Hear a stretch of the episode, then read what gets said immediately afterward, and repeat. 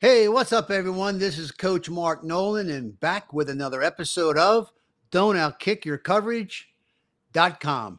Today, we will be looking at one of the more serious aspects in the role of getting recruited for college level sports, both from the high school student athlete and, yes, the parents. But first, congrats to all of you who are still playing in your fall championships of your sports. And for those who have just finished their high school careers and looking to play at the next level and have made the all region teams or have won state championships.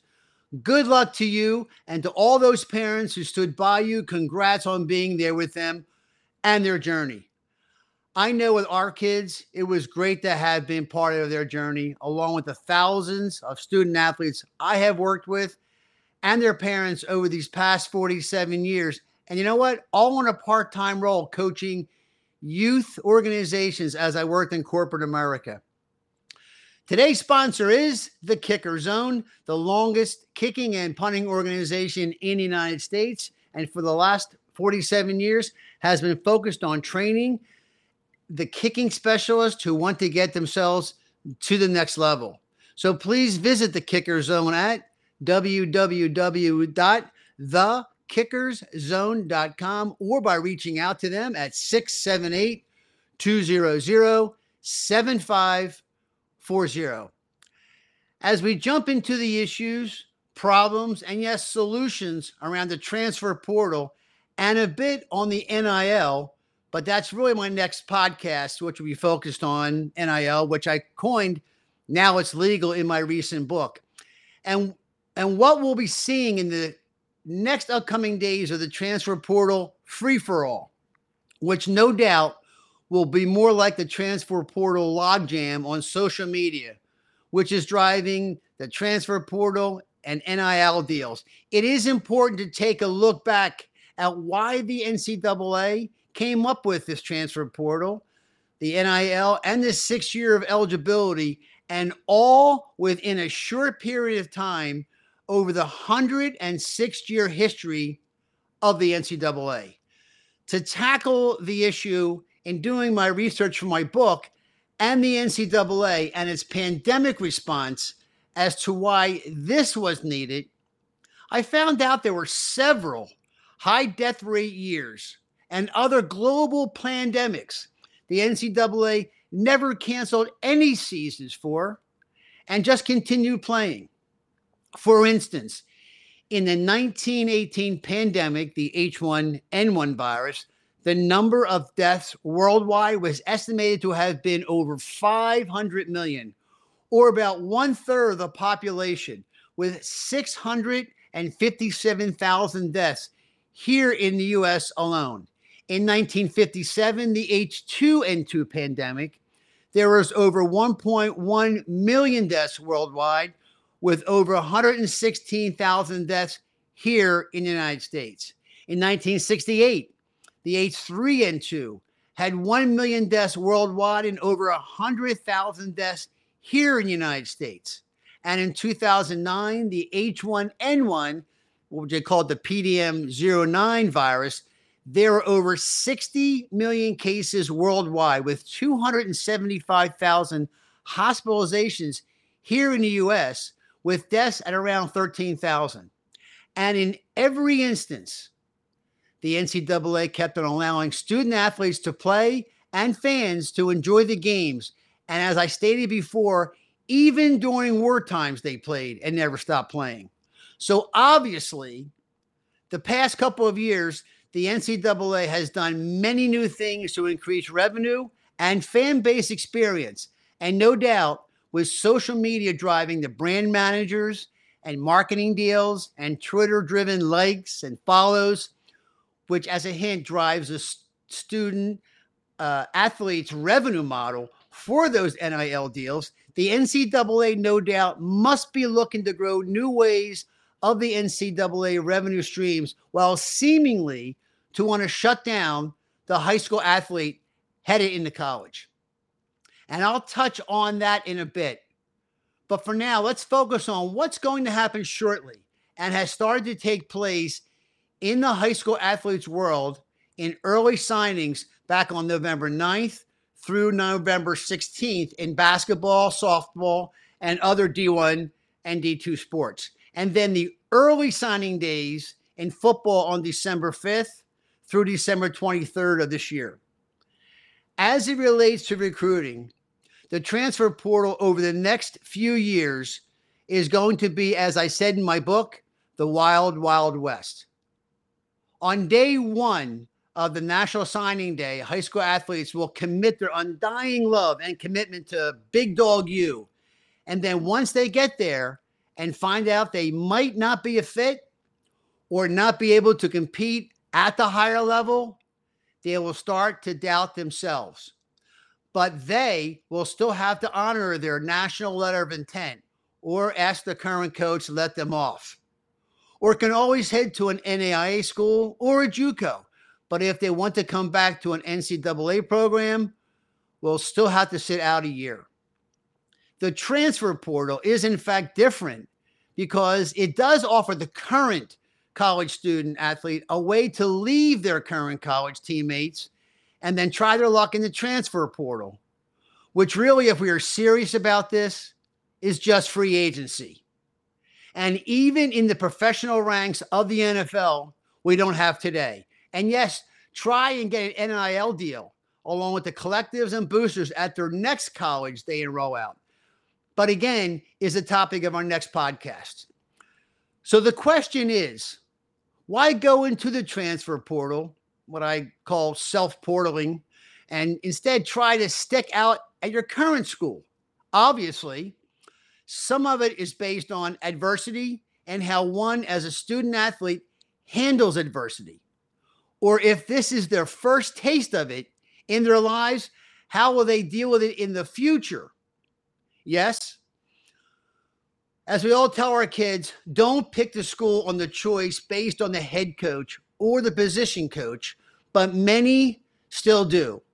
And we know and we know that the swinging gate in college sports goes both ways, with college coaches seeking even larger paychecks than before and making sure the program they are now headed to has the appropriate set of 20 something data nerds in the school's basement checking out minute by minute who has landed in the transfer portal and how fast they can scoop them up, of course, with some of the new NIL and collective deals and making for them as soon as they can commit. Some will all of a sudden tell the folks on social media that after they got to the school, it was just too far away from home. This is an actual true story. And one, which was the Michigan State quarterback, stated he was just not aware how cold Lansing, Michigan can be in the wintertime. But then all of a sudden came back home closer to SMU, which surprisingly was warmer now, and said he's home. Funny that SMU had never offered him in the recent past during his high school recruiting, or did he not know how close SMU was to him? And yes, there are those that just miss being at home and around friends. But honestly, at some point in time, there must be an expectation of growing up. So why not start here, especially if you're on scholarship and playing the sport you love? Maybe it's just about negotiating a better deal to stay. And by entering into the transfer portal, they might get a more of a few set of dollars or a new suite all by themselves on campus, or even a new collective NIL deal with a local car dealer where they can drive a lease car free for a couple of years. And yes, I know there are moms and dads out there listening to this podcast. And mom and dad, might just be helping to lead the transfer portal discussion because the current college head coach where your child is playing is not getting the playing time you think they should. And lastly, the head coach won't return your emails or phone calls like all the other coaches have done throughout the years of youth and high school sports. So let's just transfer. And yes, there are some other reasons why, but I think this is a good start to lead into the next segment. The increase in the transfer portal, and not just in total headcount, but by how long it is taking a student athlete from entering the transfer portal to getting another offer. And here it is. The NCAA has the transfer portal dashboard that any current college athlete and respective college bound athlete and their parents and guardians can look at the data on. For instance, in the last dump I looked at for this podcast, here's what I found. Overall, there's about 30,563 student athletes who are currently in the transfer portal. And with these next few days, I am sure it's going to jump like crazy. And even more chaos and traffic jams will be taking place on Twitter. So here's the breakdowns. Those who remained active in the transfer portal, there was 39% of the time they're still active, or 8,157 current athletes. Those who transferred and received athletic aids, 50%, or 10,269 student athletes. Those who transferred without athletic aid was 11%, or 2,257 uh, people. There's a second category, which was called the unaided at departing schools, and it's quite telling. 62% or 6,136 hit this category. In the unaided and who transferred and received athletic aid was 18% or 1,806. And transferred without athletic aid was 20% or 1,938 the one glaring piece that most of the so called experts aren't even covering, which I think is interesting, is the grad transfers. For instance, in 2020, there were 1,631 grad transfer athletes in the portal. And in, and in 2021, there was 3,092. That's nearly a 100% jump. And to me, this shows that the head coach is looking more short term than they are longer term for this uh, grad transfer group continuing to grow in size each year. But you know what? Enough about the current college athlete. They have all sorts of people helping them out, namely the NCAA, NIL lawyers, brand managers, millionaire college coaches, all vying for them to come to their school. My focus since I wrote and published my number one international best-selling book, College Athletic Scholarships: The Path to Recruiting Success in the New Age of NIL, the transfer portal, and post-COVID scholarships, is on you, the high school, college-bound athlete, and your parents. And yes, the book can be purchased on Amazon and about 10 other sites. So I would clearly hope you can go out and get a copy of it. So here we go. The high school student, athlete, and parent is looking at the world of recruiting in the current transfer portal and asking, what can we do? Is really the question. And here is where I will offer some tips. And again, it's based on 47 years of me doing this. First off, your grades over your Minecraft and Call of Duty scores, and especially early on in your freshman and sophomore years, have to be great. Sadly, there are kids out there, no matter how many times or another coach will harp on this, they just won't focus on the grades. And yes, even with some of the schools doing away with the SAT and ACT test, and yet another example of lowering the bar for high school kids that a college admission officer looks at, to me, is foolish. Especially the amount of hours a college athlete has to be on the field as well as off the field. As I said in my last pod, podcast, the average D1 football player has about 39 hours a week of time dedicated to football, football practice, meetings, going to games, traveling, and then has to balance out their, their workload. And yes, if they have an NIL deal, are constantly on social media looking to see where they're getting their money from, and their grades are going to suffer. And so, having that solid high school foundation does help in college. In the past, this was why mandatory study hall for football was introduced.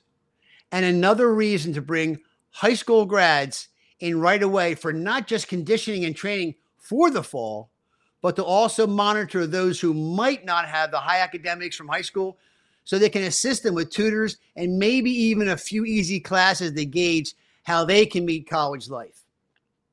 Secondly, starting to look at your sophomore year in high school as to where you might want to go.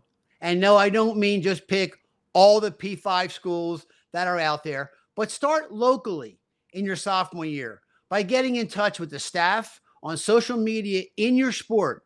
And if there is a position coach in your sport, start reaching out to them. I would also start to really focus on learning how to communicate with college coaches and not texting all the time, but seeing when and if you can actually speak with them. And while we all know the recruiting periods for contacts, there are also recruiting questionnaires on every college website, and it's a great way to start there.